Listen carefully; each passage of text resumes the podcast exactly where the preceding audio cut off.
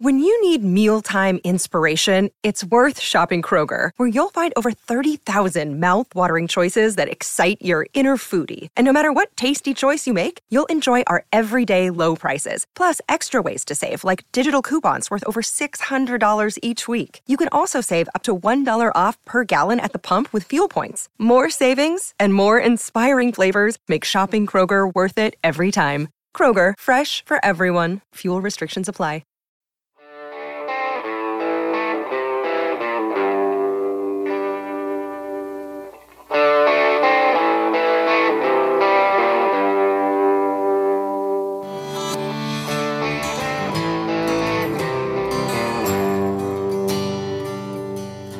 Captives of foolish, nearsighted ways, kept all alone in our own disarray, spared of the flames through the will to obey, only to burn in poetic dismay.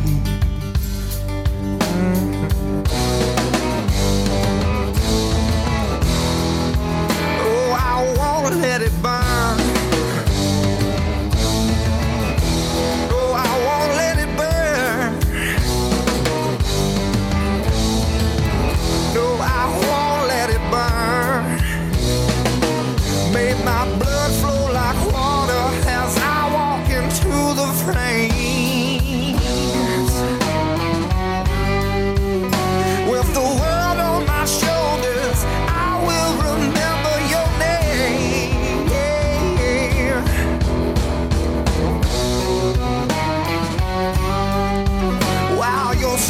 Hit like boulders, your stick softly puncture my veins. Oh.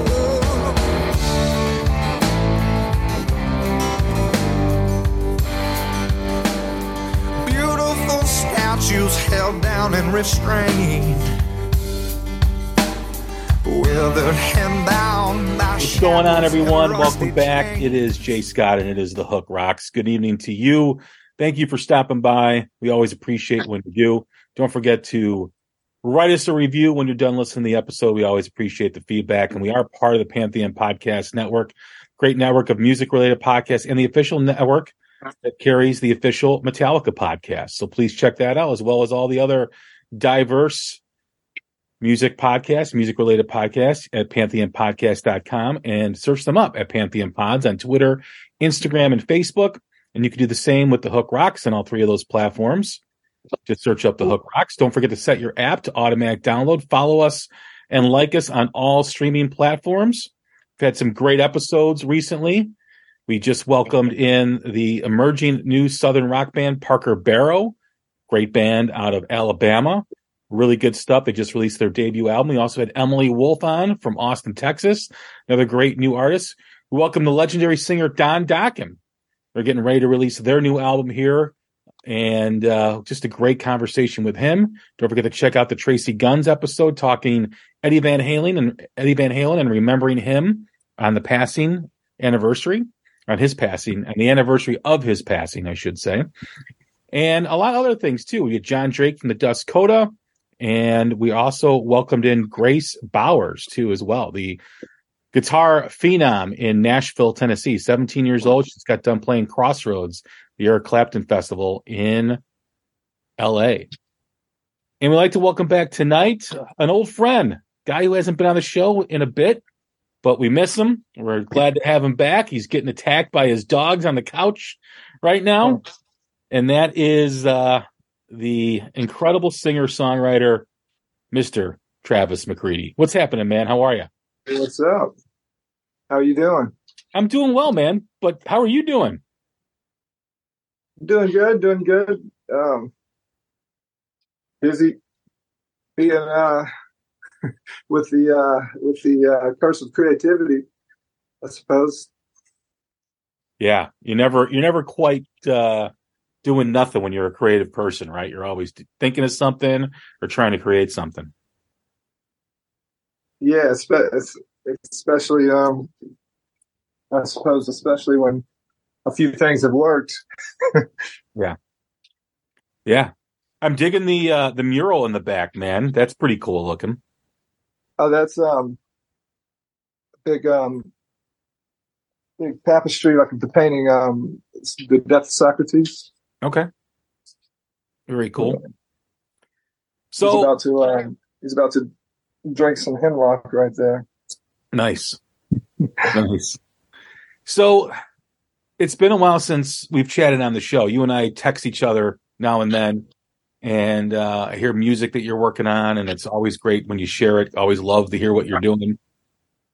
But it's been quiet since, God, when did we last talk? It was 2022, I think it was. Yeah, I was going to say about a year and a half. Yeah, about a year and a half ago. And, you just left Bishop Gunn. Well, we talked first right after you left Bishop Gunn, a few months after. And then we had it again with Jennifer Lauren from Diamonds and Whiskey. And, you've been working on your stuff. You've been writing some music. And just want to get an update from you and talk about what you're interested in. At that time, I was playing with a couple guys and was doing some shows for like a 6-month period. I had a bass player and guitar player and drummer. The drummer I had for pretty much 3 years, at least 2.5 years after BG. It was just me and a drummer most of the time, so which was fun. A lot of guitar playing for myself, but I've been doing a lot of acoustic by myself, kind of shows here and there. And I'm actually working with some guys from down in Ocean Springs, Mississippi. I've been going down there. They've been coming up here. Really, me and a bass player that I'm locked in with, we're pretty much starting a project. We've been trying out different drummers and just seeing who meshes, not really in a hurry, but more or less working on content between the two of us, working on music.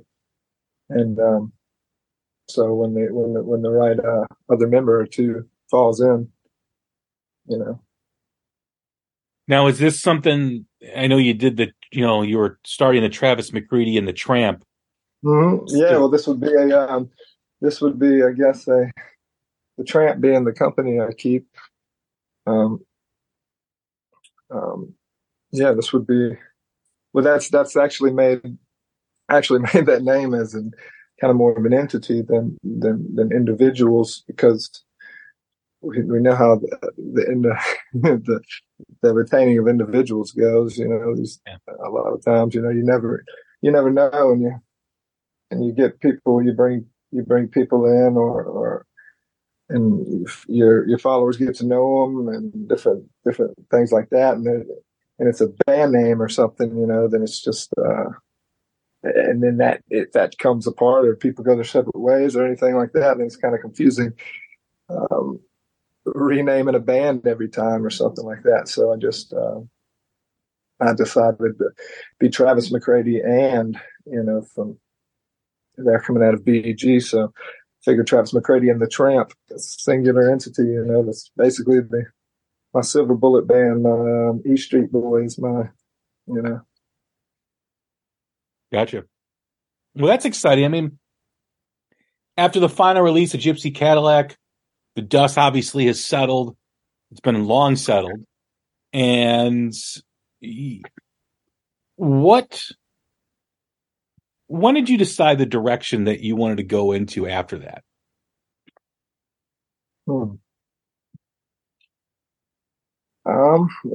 Being the direction I went, or just for deciding on the direction that you went. Well, it was pandemic, so it was kind of a bit of any direction allowed,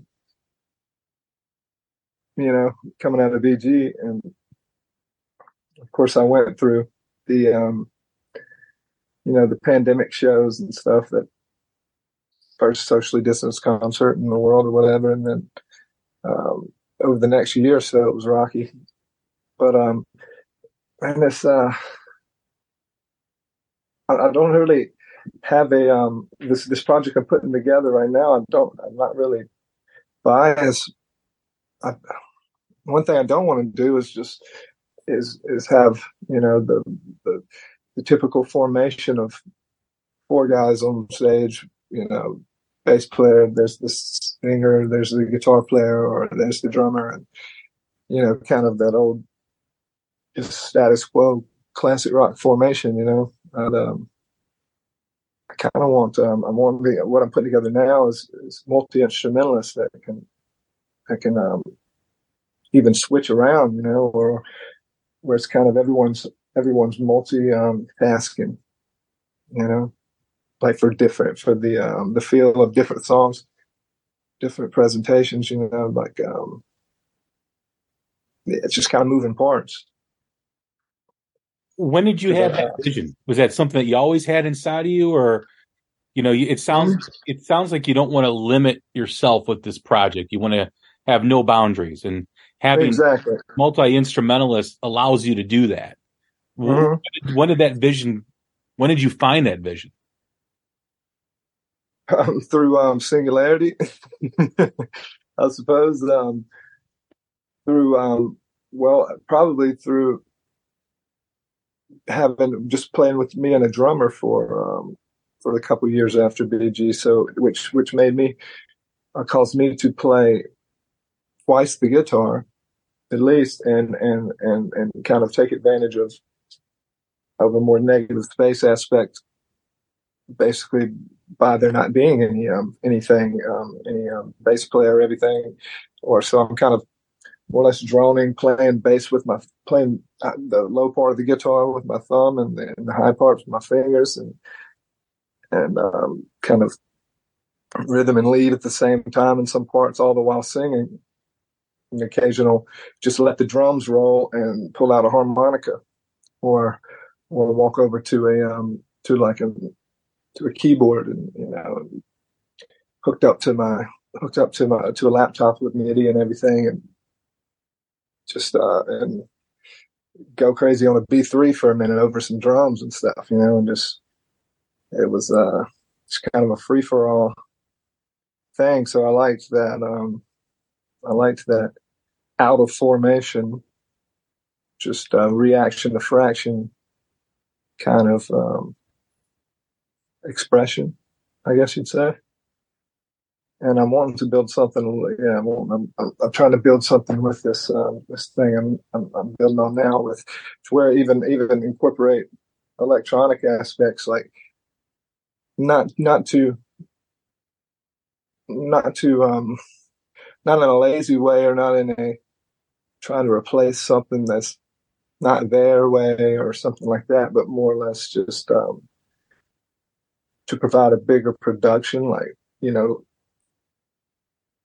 things I would work on, like in between songs and stuff, like just kind of having a bit of a palette underneath, you know. And what I'm trying to say is not incorporating electronics like for playing to tracks or something like that, but more or less just to be busier, even rather than it being a crutch. What is the template for something like this? Because I'm trying to think, as you're telling me, if I've seen something like that before, and nothing comes to mind right away. Was there something that inspired you to kind of do this? Was there an artist, a band that said, "Hey, they're doing what I want to do. I want to go"? No, not really. But I spent a lot of time by myself bringing to life the songs that I would be writing, you know, post BG and even pre a little bit, and to where I would go and demo them. So to bring the song to life, kind of like, let's do it. I would fill it in with multi-tracking myself, playing multiple instruments. So if I'd track over a bass, then program some drums, then I'm going and play like maybe an organ over it, and even got to where it really, really like had a lot of fun and fell in love with the creativity of MIDI, you know, mm-hmm. of just not in a techno kind of way or anything like that, but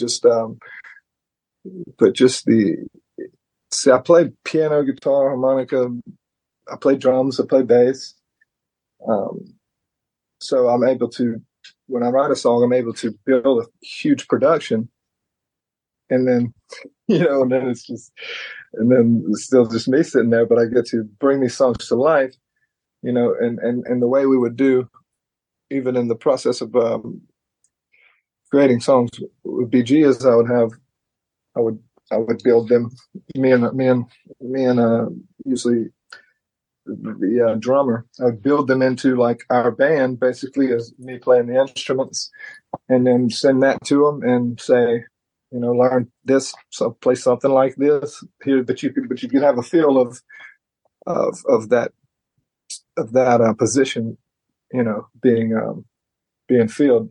So, because you write a demo and you write a song, you just demo it out acoustic guitar. Well, that doesn't give you any flavor. That's because, the difference between a country song and a rock song is, to me, is like the intensity of the drummer and the fuzz pedal on the guitar or something. So it's kind of it's like just listening to a song just demoed out with on an acoustic guitar or something. Just seems like looking at a playbook for a football player.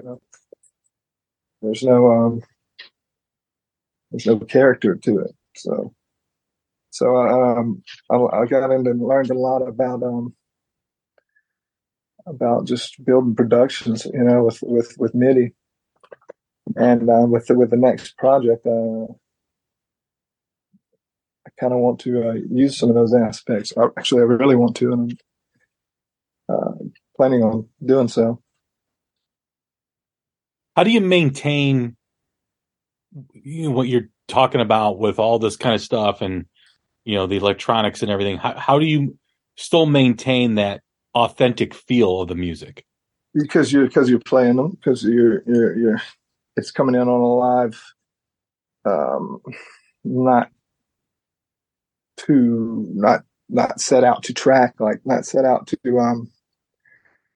an unchoreographed version of such,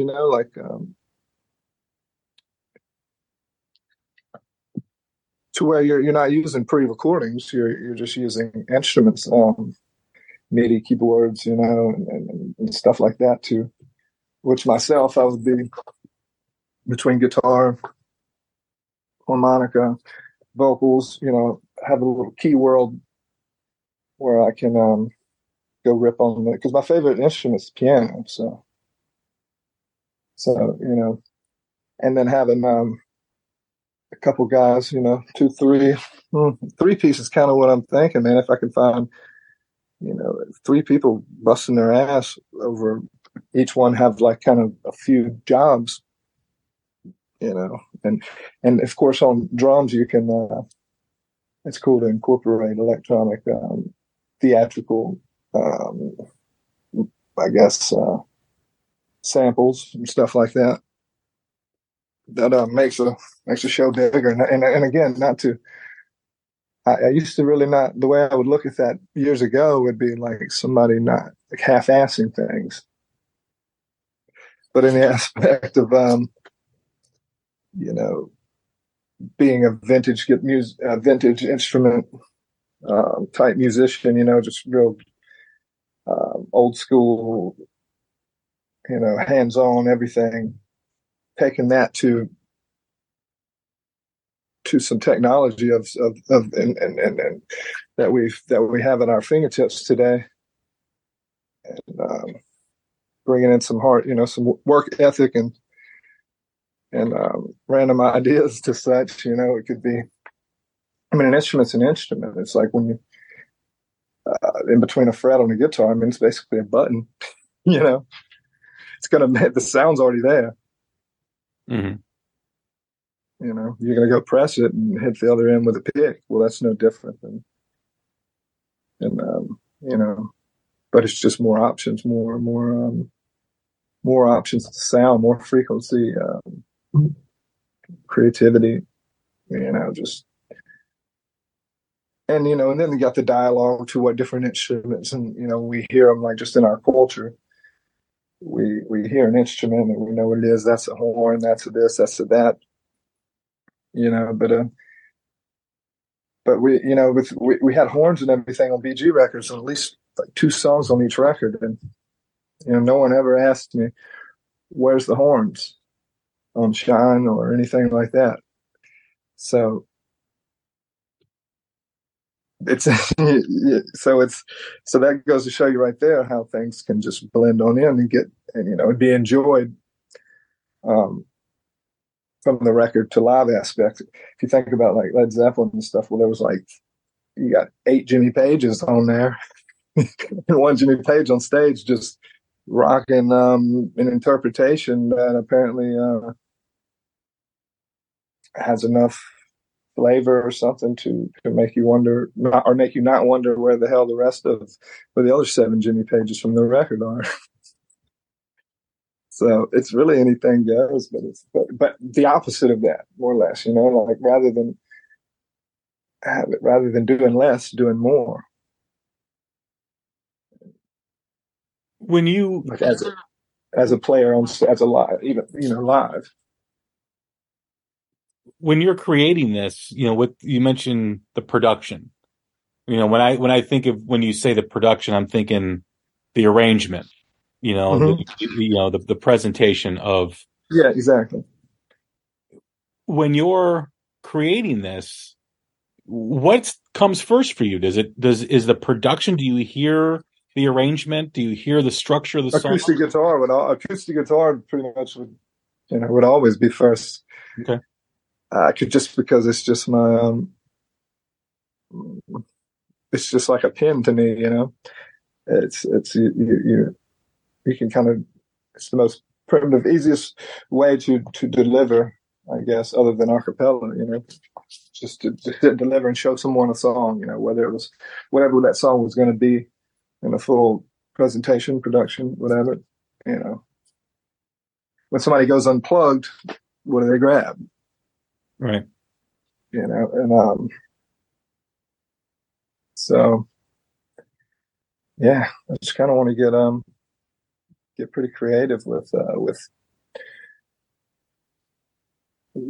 sound altogether. I mean, it'd be the same old me and everything. Guitar was not going anywhere or anything like that. It just, more or less a louder, a more entertainment, I mean, more entertaining show for the most part, you know, is what it would come down to. And yeah.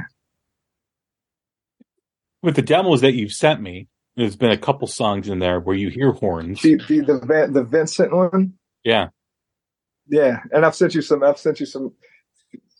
stuff, you know, that's not necessarily, anything that I would portray, just fun, you know, having fun with sound, but like the Vincent and stuff like that, you know, that'd probably be a good representation, that one I sent you, to where it's, yeah, it's just foundation, using electronics for foundational, you know, for the foundation to the song, and like a steady rhythm underneath. If I was to use tracks, like for briefly, you know, maybe something that, then, you know, you'd have to jump on and off of a metronome. Kind of know when your triggers are coming or something like that. I'm not against doing anything like that. Trying to portray something that's not there, you know, like as a, or cutting a record as something, and then showing up with, and there's not even a band that exists, you know, behind that record. So you have to have tracks, and that's not my thing. I'd more or less add things live that wasn't even on the record, you know, for just entertaining aspects. Well, I've heard it done before in the way. Back in the 90s, there was this band from Colorado, Boulder, Colorado, called The Samples. And they were kind of like a rock reggae type band. They had some really cool stuff. And there's a song on an album by theirs called Autopilot called As Tears Fall. It's the first song on the album and starts with a drum track. And the drummer, who's an amazing drummer, seamlessly plays with the drum track, and then the drum track fades away, and then there's this song that starts. And it was really cool because I never had heard anything like that before. And it kind of reminds me of what you're saying, like with the arrangement, with the presentation, still being authentic with the instruments and doing all this stuff, but just kind of merging it in and being part of the foundation. Sublime, in a way, would be a good kind of a good example. They were very punk with it, you know. The early Sublime records I really like, with 808s kicking and stuff like that, and just with acoustic guitar going over the top and stuff like that. Another good Days of the New. Mm-hmm. Did you ever listen to those records? Yeah. I mean, there's acoustic guitar. There's not even electric guitar in the band. You know, that's acoustic. That's like a Gibson J45 accompanied by electronic aspects, you know, electronic entities. And those records are fucking awesome, I think. I think there was three between like 96 and 2000 or something like that. But with more bottom end than anybody in the 90s, you know, than any of the, and that's kind of post grunge, but yeah, I believe that first record was actually kind of made by the front man, like in kind of a similar way that I'm speaking, and then a band put it around it, you know. But I don't know if you remember any of those records, like I remember Touch, Peel, and Stand, Shelf in the Room, and all that. But then the next couple records, they really got like pretty. They incorporated even more electronic aspects, and I think that band became like another band. Like the band part without the front man went and got a new front man and became like, fuck, what was that? Became, yeah, I can't remember what their name is. Yeah, anyway, but they moved on. I don't know if it was similar, but yeah, but that's a good example. But man, I've been buying up tape machines, and I really love the analog reel to reel. I just picked a new one up the other day. I think I got 2, 3 now. And I got another one that's being repaired, and I'm gonna get it. And I want to record an album on just analog, on tape, and take and dump that to your DAW, your digital audio workspace, and it can go anywhere. Rather than people run the output of your DAW through tape machine, you know, take it just to give it that saturation, that warmth, and all that. But there's something about recording not digitally that makes you fucking do it instead of sit and analysis paralysis, and you just got all too many options, too many the ability to do so many takes that you don't do it now. And so there's a lot that goes with that aspect. I feel some. When I write songs, sometimes I've got like this 1925 and a 1936 typewriter, which I usually haven't written on my phone. You know, your notes on iPhone or something, where you can overthink. You can backspace, get that idea or whatever, and lose the original ideas, you know, and everything's just a file, you know, like that. That's just so easy to go away, and there's no physical aspect to it. So I thought it puts me in a different headspace, just to, or causes me to maybe think about what I'm writing a little more if I'm writing on a typewriter or something like that. Just anything to stay out of the template of culture, which is art in itself, you know, in a way. So, well, I've always considered you a true artist, like the way you think and the way you approach things. It's a lot different than a lot of musicians and a lot of bands that are out there. Like, you have a sense of like artistic philosophy, artistic authenticity that, you know, this is, you know, you're exploring this. I can picture you almost like a mad scientist, you know, in a way, you know, like thinking of all this stuff and the way you think. I mean, dude, I would never think about getting a 1936 typewriter to type my thoughts, but you're telling me why you did it, and it completely makes sense to me, right? Hello, Pantheon Podcast listeners. Christian Swain here to tell you more about my experience with Raycon earbuds. Our family now has 3 pairs of Raycon earbuds around the house, and my wife just grabbed a pair of the Headphone Pros to replace some headphones from a company that was double the price. And yes, she loves them. Now, if you haven't pulled the trigger on a pair of Raycons, or even if you have, but you're in the market for another pair because they're just that good, well, now is the time to check them out, because they just launched their upgraded model of the best-selling everyday earbuds.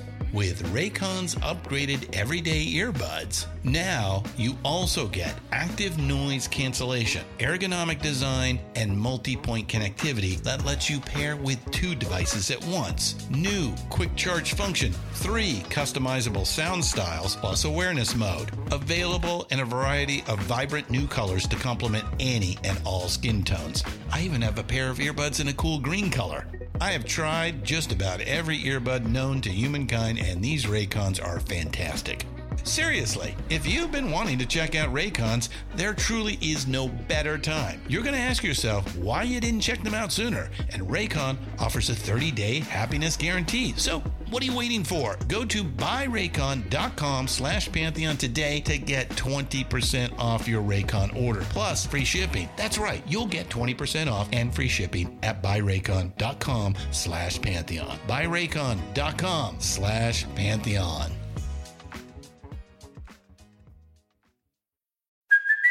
Hey, it's Kaylee Cuoco for Priceline. Ready to go to your happy place for a happy price? Well, why didn't you say so? Just download the Priceline app right now and save up to 60% on hotels. So whether it's Cousin Kevin's Kazoo Concert in Kansas City, go Kevin, or Becky's Bachelorette Bash in Bermuda, you never have to miss a trip ever again. So download the Priceline app today. Your savings are waiting.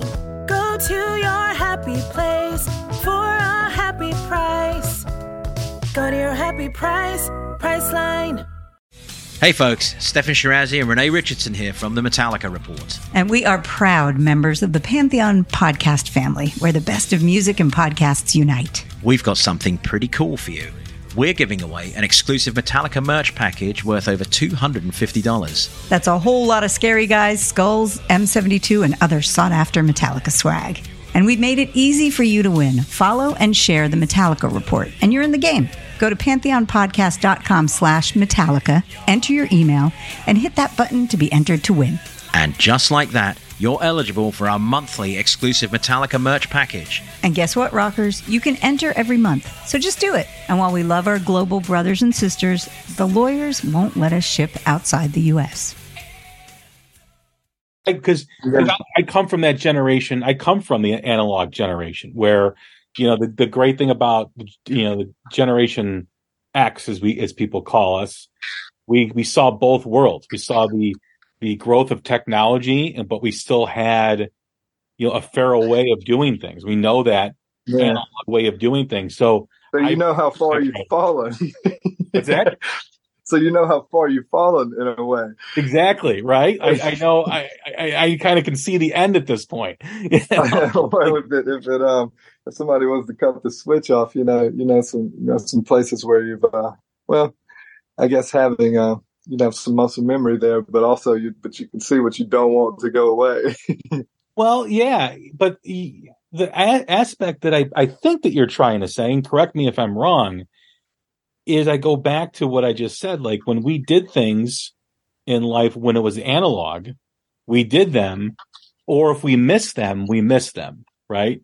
It's not like, you know, like the best example I like to use is if somebody, or if there was a TV show that I wanted to watch, but I had plans that night.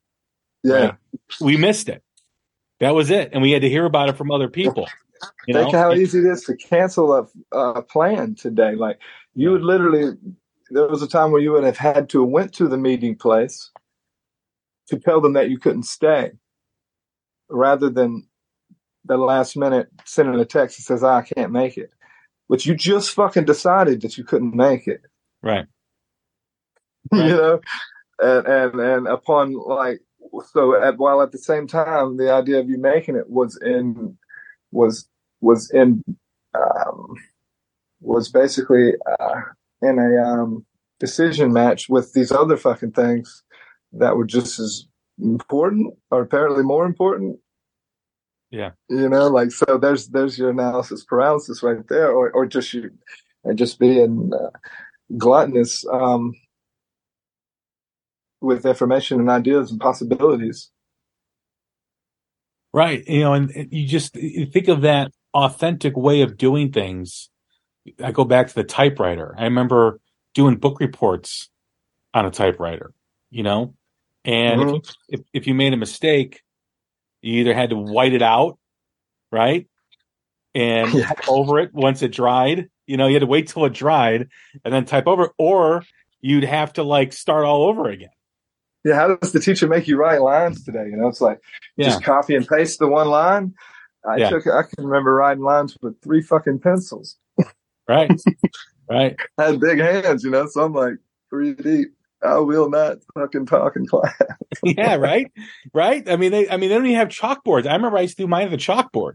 You know, stand in front of the whole class, and they would like make fun of me. I'd be like, you know, I will not wear a Motley Crue T-shirt underneath my uniform, you know, or something like that, or a rock. Well, I had thoughts back in, you know, I mean, all right. First of all, same thing with, like, a GPS, man. I try to not use a GPS more than a couple times to get to the same place. You're ruining your brain's ability to leave breadcrumbs, you know, and these peripheral notes that it's taking that you don't realize you were taking until you're on the way back, and you're like, I know that house, I know that, I know this. And people drive, it's like they're playing a video game, looking at a screen. It's like, are you driving out here, or are you controlling that car on the screen there? And I remember noticing, just like being with someone that's like, damn, dude, we've been here this place 4 times together from where we're leaving, and you're putting that fucking address in there. Like, wow, that's scary. But, like, back in 2007, 2008, I believe, somewhere in there, when I was kind of really hit me in technology, was with what was going on, going from playing Snake on a Nokia to having this crystal ball of an iPhone with too much information in any and all, you know. I remember. So I think we went in the 20 years, the fastest leap forward that we've taken since the wheel, and all years in between combined. Like, so I can remember thinking, like, back in early 2000s, like, it's kind of noticing what was going on, and and thinking, well, how could I be different? How could I? Could I have a strength? Could I retain strength, gain and retain strength that's in jeopardy? And how will I do that? You know, and when everyone weakens themselves through, and this is why I talk about my use of technology being not a crutch, but just ability to work harder. So I'm thinking, like, you know, when we shut the pallet off, you know, or who's going to be, you know, everybody's just weak, you know, like, as far as the way they've been doing things, and, like, who's going to, you know, well, it'd be strong voice and an acoustic guitar, and just so I've always, you know, even the heaviest of like of any BG was all written on acoustic guitar. And then you can really if the song had context, action, and result written on a piece of paper, just sitting on the table, and you know you could really get a beginning, middle, and end, and get some kind of wisdom if it was just as a poem or something. So all the way down to that. Well, then you take and fucking hit a fuzz pedal on the guitar, throw some intense drums, and you have smarter rock and roll. You know, or more in depth, more intelligent, more deeper rock and roll, I guess. So anything, any of our heaviest songs, like or whatever, I sing now. Being that I sing anything I've ever written, like any, as a solo artist or whatever, from whatever band, I sing now. Any of those songs I sing, me and acoustic guitar. I mean, it's nice that I did take that approach, you know, because I don't have to rely on the extra ingredients for that song to have weight or the ability to captivate. You talked about GPS and how when you're using that, you forego any of the peripherals. You know, the memory is empty. And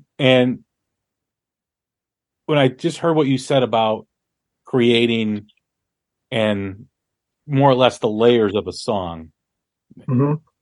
you're looking for the depth of creating of music. Like you want it, it's like a painting, like the one that I mentioned at the beginning of the conversation that's behind you, right? There's layers, mm-hmm. on it, right? There's different meanings, there's different interpretations. So when you are observing, because you're a very observant individual, because of the perspective that you have and what you shared in this conversation, do you consider your creative process more sensitive and in tune to those peripheral things that people may miss? Or is that why you do that, so you don't miss things? First of all, music aside, I'm a poet who attempts to compartmentalize the world the best I can and baby bird it back to them in more digestible sound bites, which would be, and the same, that's being the same things that are just updated generationally. Everybody's just saying the same stuff. You want to see somebody in the time or of the time. You want to hear it from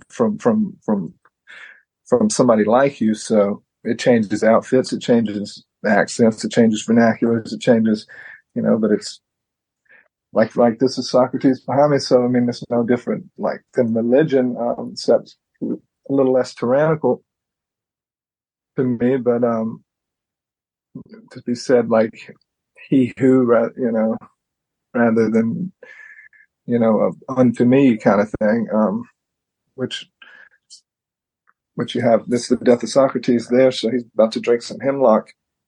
He's being sentenced to death, but he's got to kind of do it himself. You see his right arm is up. He's still teaching. So, but there's I see a lot of similarities between Socrates and Jesus. I mean, they both were put to death for speaking things that the you know, the powers that be would rather than not be saying and empowering with. Only he looks rather conscious, you know. You know what I mean? The teachings of religion or they're simultaneous, you know, they're just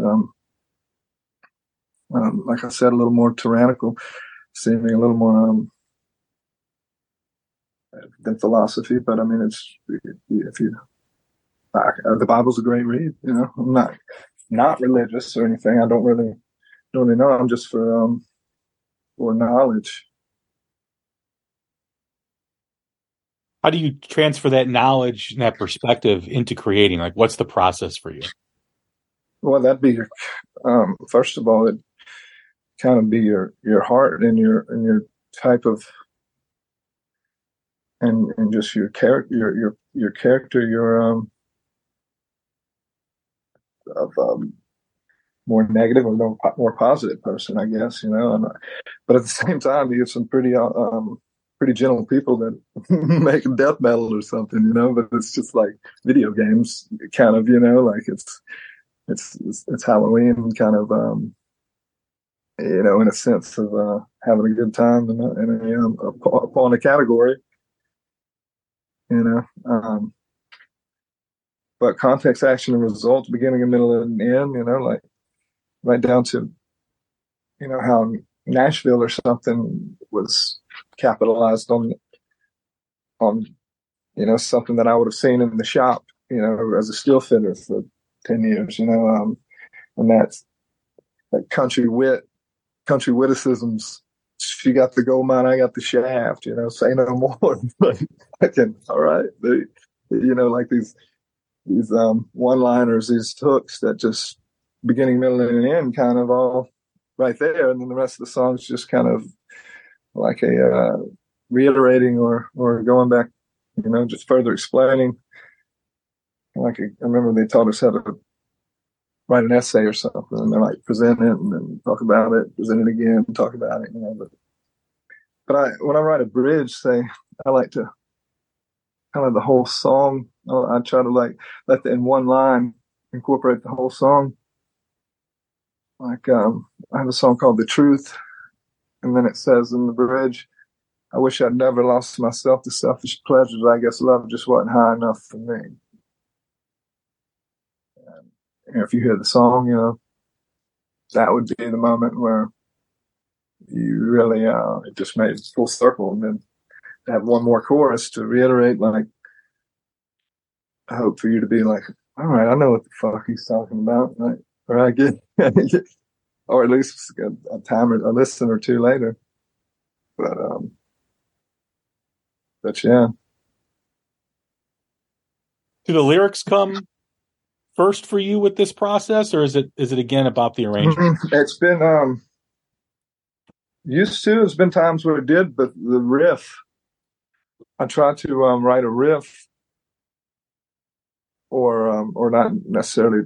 Try to, but just I notice something I'm randomly playing when I pick up the guitar, and then I pull out my phone a lot and record it with my here we go with the technology, but record it with my like your voice recorder on your iPhone or something. And when I know it's when I decide to start on it or something, usually is if I go back to play that riff later and I can't unless I pull out that note. And then a lot of times I won't be able to play that riff without pulling out that note until maybe several days. Like it'd just be something fractionally. I have a strange rhythm too, so it'll be like, yeah. So it'll be something fractional in there that just that if I don't leave this hollow spot, if I don't leave this negative space, then you won't be able to jump on it, right? You know, like trying to sing with Wilson Pickett on Hey Jude, like his version. Like the soul singing aspect of if you show up late to the verse, you know, your brain's going to have to calculate, and kind of like that of a rapper or a freestyle or something. It's going to have to calculate all that's left to say and know the syllables and the. Like if you jumped on my song Alabama and you're at the wrong spot, you're not going to say, now all I want to do is make it home to Louisiana, Lord, I hope I don't die in Alabama, because it's drums. You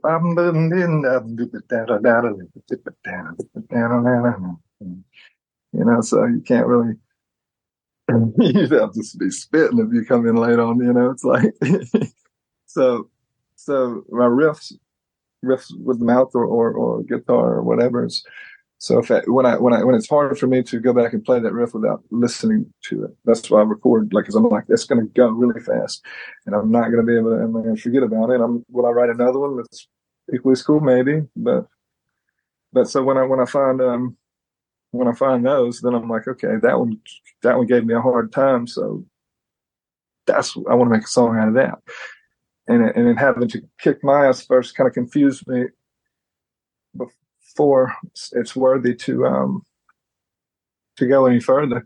And that's on like a that's not necessarily on like a low song, like a low tempo folky song or something like that, or like a anything. That's usually like on the high tempo, funkier, just when I'm wanting rhythm to confuse people.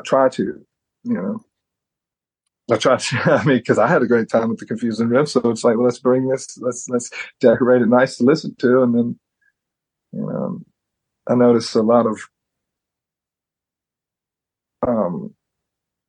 like videos on YouTube and stuff, and just in some of the things, I'll see some great singers like singing one of my songs.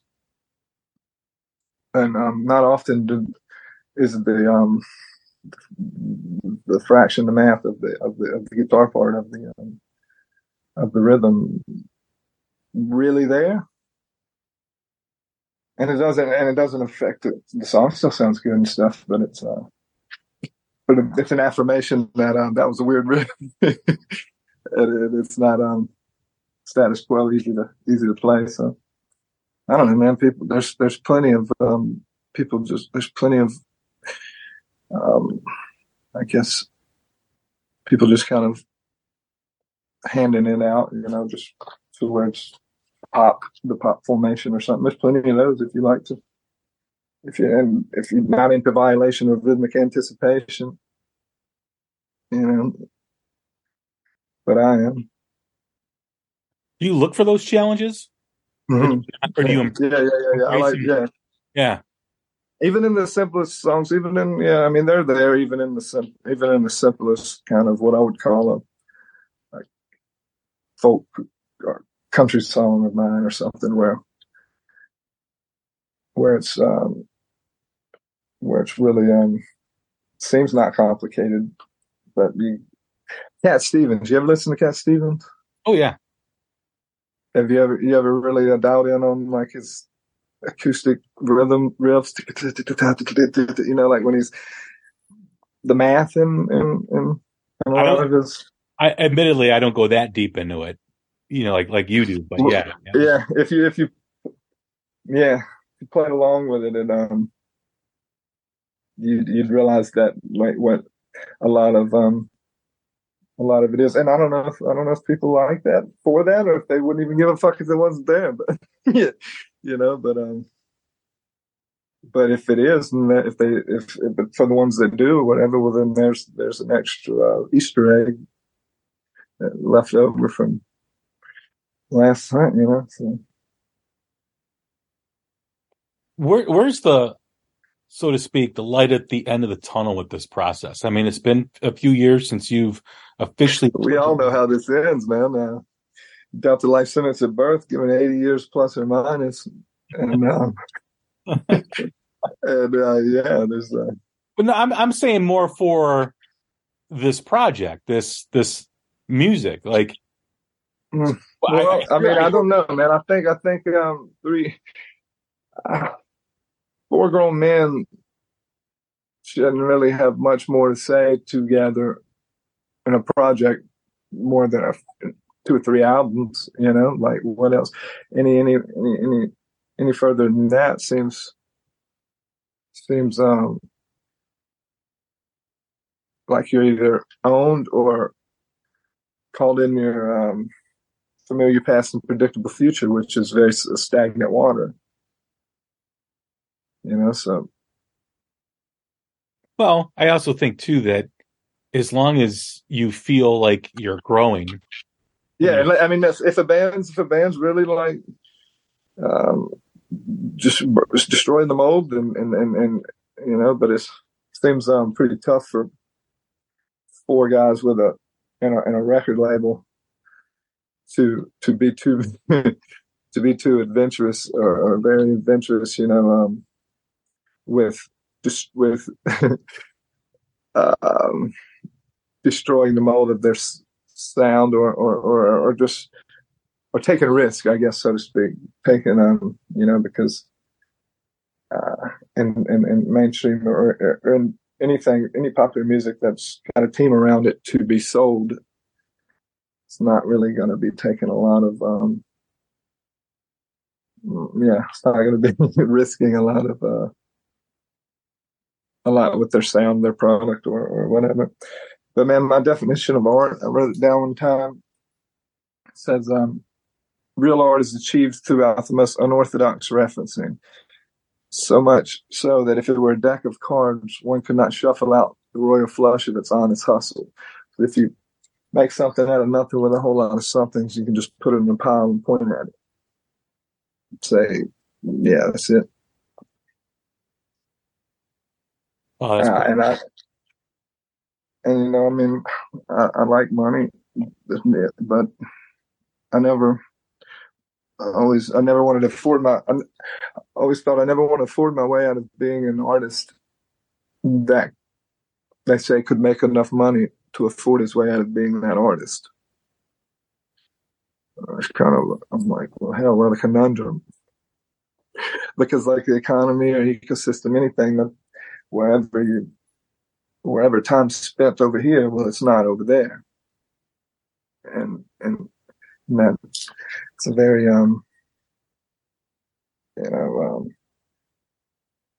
it's a very tricky thing about the way where you're spending, where your head's at in certain aspects of success, or because your body wants its comfort, and your mind wants its comfort, and you go developing ways to achieve that, then you can really destroy the way that was achieved to begin with, which was unorthodox.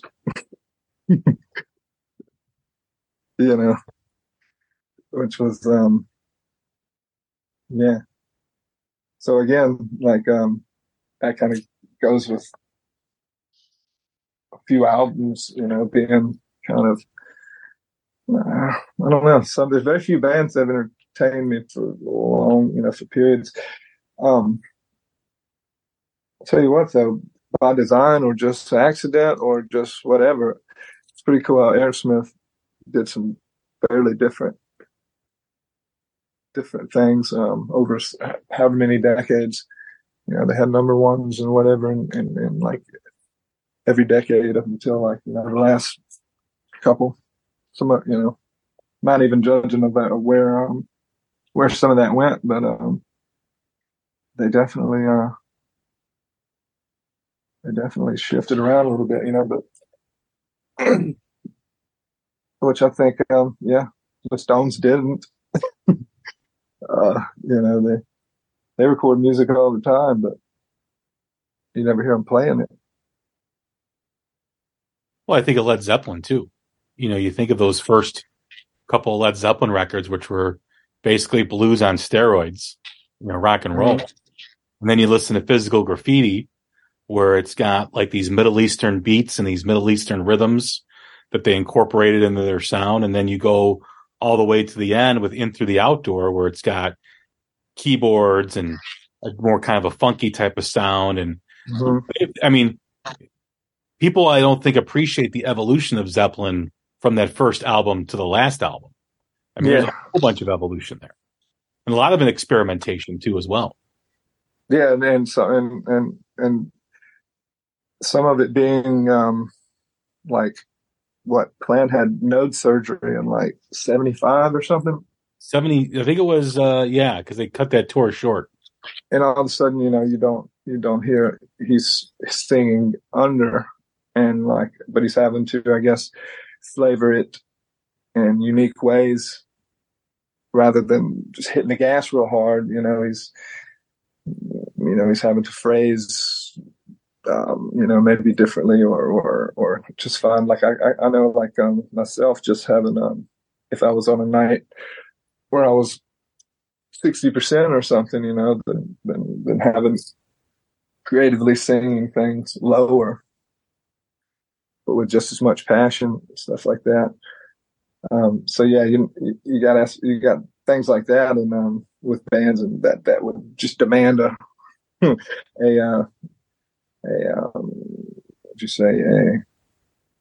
revision or something. And listen to like Otis Redding, man, he had node surgery, and so that used to be such a big operation, like to cut the nodules off your vocal cords. It's like, and so that used to be a thing that I kind of worried about. I don't know, but Otis, like, he was 26 when he died, and like what, 60, 68, 67, 60, something like that. When I first things I knew of him, growing up was Doc of the Day. I thought he was an old man. I thought this was an old black man, but that was like one of the first recordings, I believe, after he healed up from surgery, and he was scared to death. So he's like, sitting in the morning sun. Just kind of barely, it sounded great, but didn't sound like the kid, that 25, 26-year-old that was singing, before. Which he, it's equally cool, I thought, He never heard that recording, actually.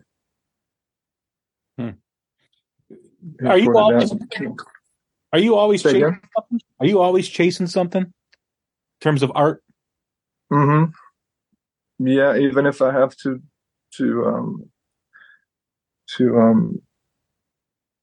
take something away, to ignite, a reaction to fraction. Even if I have to set it up a little bit, which in today's world, it's very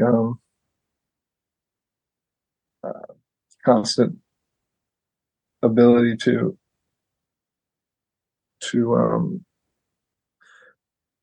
put forth more effort. It's the opposite. So limiting yourself instrumentally or whatever, and rediscovering like the fundamental, primitive formations of things. When we first spoke, it was in the aftermath of your previous band, Bishop Gunn, breaking up, mm-hmm. and we talked about the record that you were working on, Gypsy Cadillac, and you talked about walking away from, like you talked about, the money. You had a big contract that, was more likely going to happen for you guys at that moment. And hearing you talk on this conversation about that chase, about the art, about having that balance, if you're here, over here, you're not over there. Mm-hmm. Was, looking back, now that you've had more time to reflect, it was a very unpopular decision, obviously, as because people love that band and people love the music. But was there a fear of confinement as a result of the success that you were on the verge of? Fear of confinement, like as an artist? Well, the whole soldier soul aspect of, aside from all the folklore or whatever, is when you take your passion, if you're an artist and you're really passionate about what you do, and outside entities become involved that are basically in the voting, that can really hold you hostage. That can really make doing it at all not like torture. I could see, by the way you were maybe pressured to go about selling or sharing it or just whatever. Like it's no longer, it's kind of would become, let me see,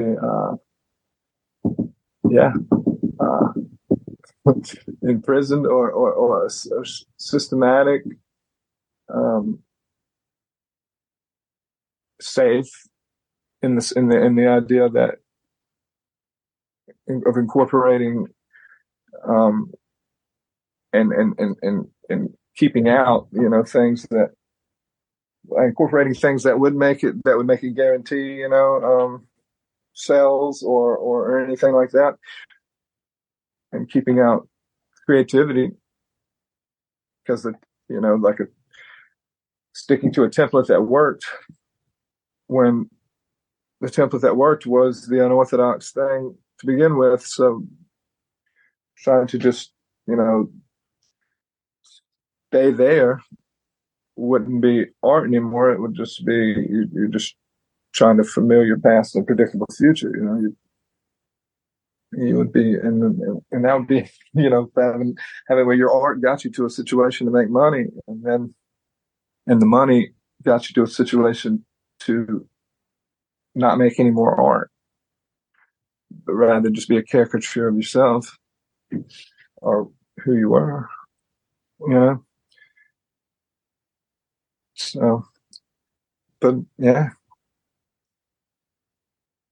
It's got to be a heavy weight to think about stuff like that because, as you mentioned, you like money, but there's also a value in the artistic freedom in being an artist, right? There's a dollar amount. Yeah. There's a dollar amount. But you can't put a dollar amount on that. Actually, well, so there's there's say at the bottom say there's resource. Then above that, there's trade. Then there's numbered paper. But numbered paper would keep score of prior traded resources. So be the resource, and you're kind of golden. You're literally the counterweight to what a worth of a dollar bill would reflect. That's for how long? Who Yeah, because the value of the dollar always changes, right? Yeah, and gold's pretty useless, but it's hard to steal. Really heavy, you can't make more. Can't really replicate it, so it's kind of sitting there like rich and shit in the dirt. Yeah, anything of the such. Is it oil's pretty dirty, nasty stuff too. It's pretty pretty tricky to get. It's pretty so yeah. Resource trying to be to remain as much resourceful as I can. And, because it's hard to go back. You kind of can't. In a way, kind of like what we were talking about with the technology and everything. Like, it's harder to go back, than it is to stay if there's a certain luxury that comes from or a certain. There's the weakening of the mind, weakening of the muscle, weakening of the, and then you're just. Then you're slave to a GPS because you can't navigate anymore. How many categories does that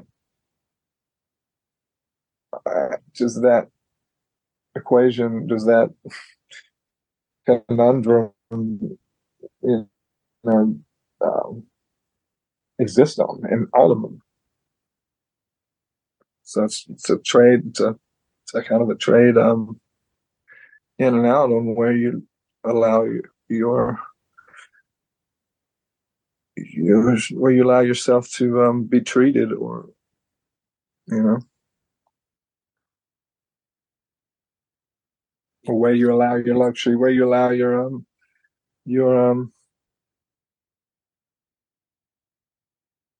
allow yourself to lay back, and kick your feet up on it, and let something operate, and let something operate in, or let it, where you would use a machine, to do something that you do. And if it happens to be, I guess, like the thing you do, then don't, you know. That's what I'm saying. When I talk about incorporating electronics, it's not to be lazy. It's to be able to be busier. And, you know, in a world that loves them, you know, like there wasn't even bass in the 70s, you know, and then you slowly see that just, and then you see, like, talking about Zeppelin, you see their reunion in like early 2000s, and everything's just like boom, boom, boom, boom. That couldn't happen any other way, you know. And that, so you see, like everybody from the Good Old Boys and a honky tonk or something, they couldn't live without fucking subs, you know. The 60-year-old man over there is bobbing his head, you know. He's like, he couldn't like listen. I mean, like that's norm. Like 20 years ago, it's like, what the hell is that? You know, it's like, well, they're just like bobbing the head, you know. So of course, it's, you got to incorporate it. It's a final balance, I guess. I don't know. As far as your timeline with this, you know, I mean, I know you've released a few songs on Spotify. Gosh, 3 or 4 songs since probably in the last year and like a month or so. I released one, two. The one I released about 2 or 3 months ago is an old recording actually, but the others I was releasing upon recording them. Yeah, Into the Flames. I released a few months ago. Yeah. Is it important for you to have the players around you as you do this, or this? I want. Yeah. Yes. I mean, at least. I mean, it's going to naturally kind of two kind of like yeah, at least one. But I'm saying like being two people kind of more or less on the blueprint kind of part, you know, just more so than the others. Because and that's just naturally how it's up, you know, like I've never been in a project with 4 people or something where as crazy as me, I guess. About you know the fundamental, like the ingredients and everything, I guess. But I'm open to it. But it usually just kind of comes out to being usually if you even look through like music history, like the last 50 years of bands and stuff, you know, kind of tends to be like a pair that really geeks out the most. But is it important for you to have a band during this creative process, or is this part of what you want to do? Like create it, make it, and then bring a band in to do it. Yeah. Yeah. Yeah. No. A lot of it comes from the absence of a band. And not necessarily trying to build something that does not need a band, but build something that won't fucking, that won't just leave you, you know, to where it can have interchangeable parts, I guess, you know, to where it can, you know, you're not just leveled. Like, and I guess in a little bit of that was putting my name on the front. You know, I never used my name at all, really, in any bands or anything like that. And I shared, you know, having used my catalog a lot of from before BG and during, you know, and having written like all the songs, but one on Natchez, and then like one cover that we did on each album. And then, you know, then establish a name after that, you know, that's, I guess, but I always want a band. I want the same members, you know, like I want the same members. I want a brotherhood. I want it to, Because what makes me my best is when people I care about need me to be my best.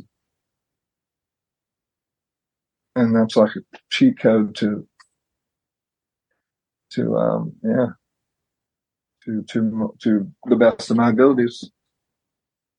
So, yeah, that's what I'll always want first and foremost. But it's a lot of moving parts on this world, and and somebody is into their art and as I am, and is emotionally and physically and everything, intellectually everything. I'm attached and to it. It's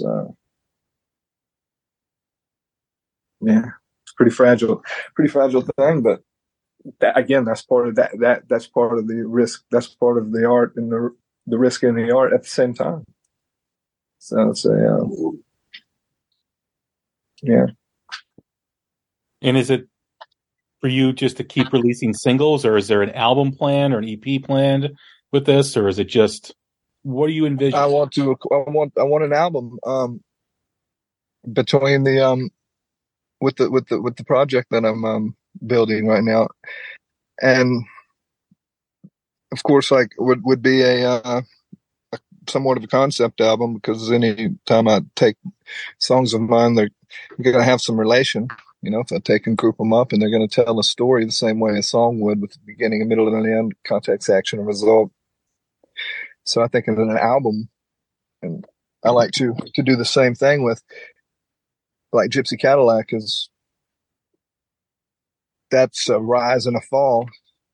That's kind of like and then I even put me singing a song from that by myself, and I split in half and put bookends, intro and an outro, and then a full band version dead in the center of 11 songs, number 6 being a full band version of that song. And the last song on that album I'd written to myself from my dead brother was kind of because I'd kind of put his demise in my shoes, kind of in my outfit, so to speak, being the Gypsy Cadillac thing. Everyone's born into a junkyard of information, foraging around for parts, that eventually makes up the vehicle that they're going to navigate through life. So, and how that the trajectory of that being, kind of the maintenance on the vehicle, and where you travel and whatnot. So, and that just was a little more of a kind of a stationary, from the port, from a kind of more launchpad concept. So I don't know, but I definitely want a theme, like a concept, I suppose. That's just going to happen naturally, when it comes to it. Because anytime I would try to make an album, and I'd go over the material I had, it just does itself. It would kind of, as far as the order, you can kind of look at it and see the order, the story to tell with it. It's already telling it. It's just a matter of putting it easy for other people maybe to find some kind of relation between the songs. And if they don't, that's fine too.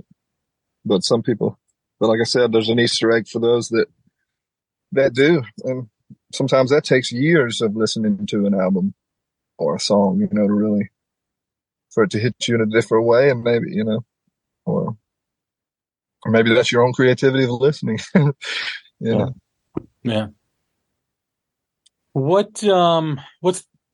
Do you have a time frame? An album for sure.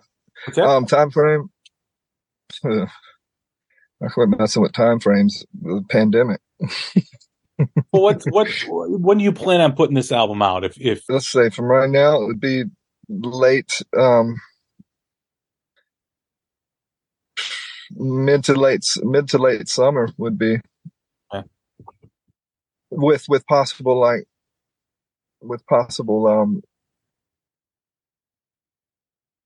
singles before, whether from that project or definitely singles before. Just I'm going to continue to just release out of my vault of recordings and stuff, you know.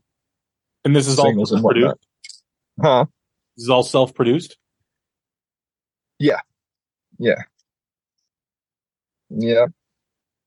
So, man, you're the captain of your own ship, basically. Yeah, I have a lot of recordings, and I have a lot of songs unrecorded, which that being, I'm wanting to the ones that I haven't recorded to go with this, you know, this project, this with this band I'm working on. So, but I'll always release, you know, things from the vault periodically throughout the year. I think that's been fun, just kind of because it's just kind of gets it out of well, it clears out my desk, so to speak, you know. Yeah. And unfinished bit, like you know, just that's, and which that process just creates new space for creativity, you know, to go on. And I don't like to create a lot with a lot created. I have to like put a hold on it, because, you know, then you just end up with more on the desk. And then you get overwhelmed. Yeah, exactly. Especially when you really like something, and you're enthusiastic about it. Well, if you let that sit too long, well, then you just that was what was that enthusiasm was what was gonna drive you to get out there and perform it and show it to people, you know. And you kind of, if you let that firework go off in your by itself, you know, then boom, pop, you know, and there. Do you have that artistic disease of self-doubt? I don't think so. No, I don't think so. No, it's more or less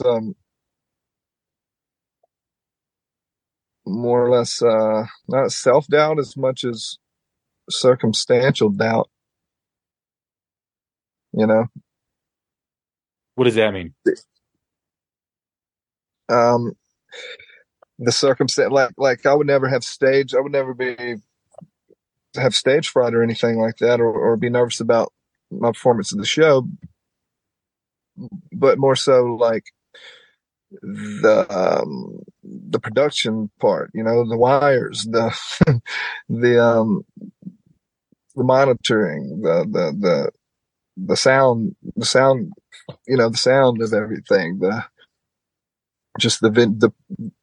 aspects of the venue, you know, like stuff like that would be, you know, yeah, not really a worry. But that's what, if I was going to put my head to something, it wouldn't be my part necessarily, because that would be the only thing literally that was in my hands.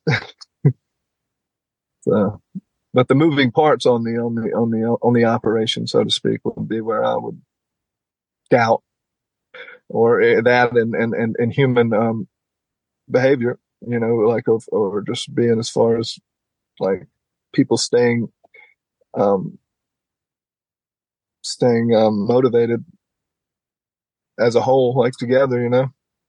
I have some doubt. I have that would be where my doubt would be. Yeah. Well, I am here for it. I am looking forward to all of it, because I love everything you do. And well, stay tuned, man. I'm I've got a smorgasbord of things that to use in this material to use in this project. So you use the word buffet. The younger audience I have doesn't know the word smorgasbord. They're like, what the fuck did he just say? Yeah. Like, it's like a buffet. There's a lot of charcuterie tray. Big. I have a giant Lunchable.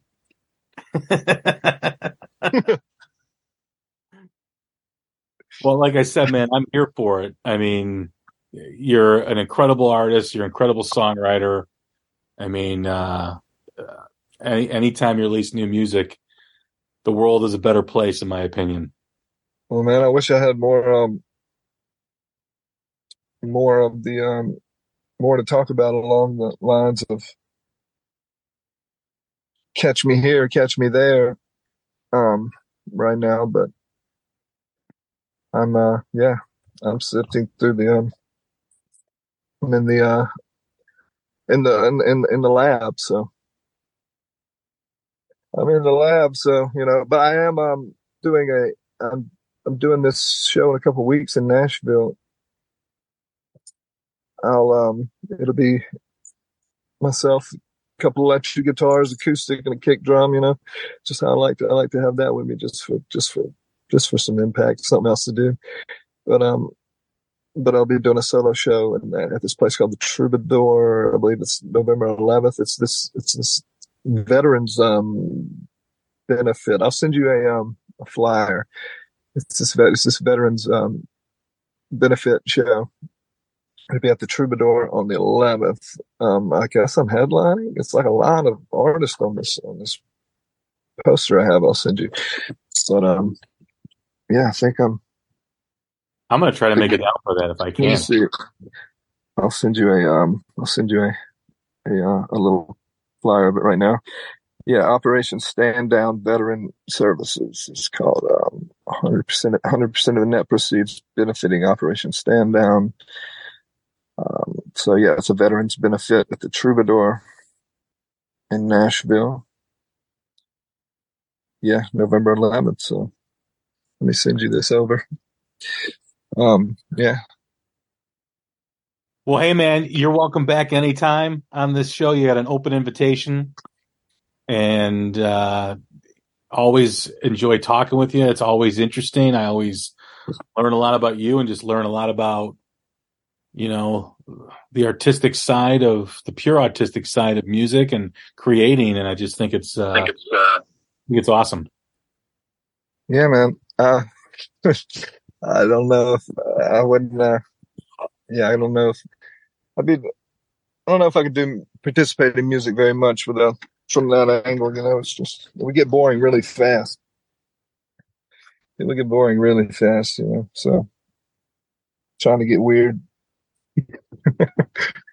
For sure, with this upcoming thing. So, well, hey man, like I said, anytime you want to come by and talk more about your new music and what you're working on, you got an open invitation. And thanks again for the time tonight.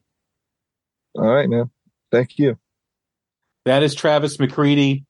All the social media links will be in the show notes, so check him out. Go follow him on Instagram, Facebook, and I think he's got a YouTube channel too as well. I'll post as well. He does a Tuesday or Toonsday on every Tuesday live on YouTube, and it is pretty incredible. So you want to check that out. Once again, I'm Jay Scott, and this is The Hook Rocks, the ultimate rock community podcast. Stay healthy, stay positive, take care of each other, and we will talk soon. Thanks. Stay with me. Tell me that you'll always be the one I tell my secrets to. Tell me that you love me when my troubled day is through. And keep me warm at night. Stay.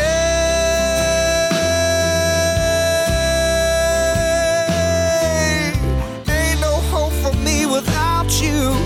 I don't know what I would do if you went away.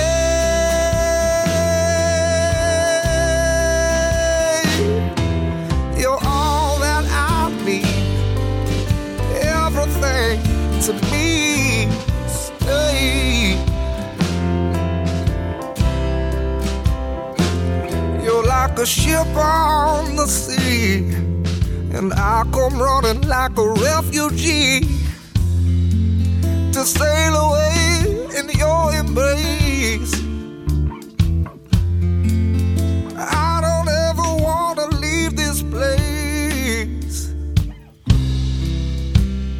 Feels feels like home to me. It's NFL draft season, and that means it's time to start thinking about fantasy football. FantasyPoints.com features industry-leading experts and prognosticators using proprietary hand-charted data to help you score more fantasy points. FantasyPoints.com is the place to go for whatever kind of fantasy football you play. Whether you play fantasy football, daily fantasy sports, or do a little bit of everything, Fantasy Points has the meticulously researched content to guide you to victory.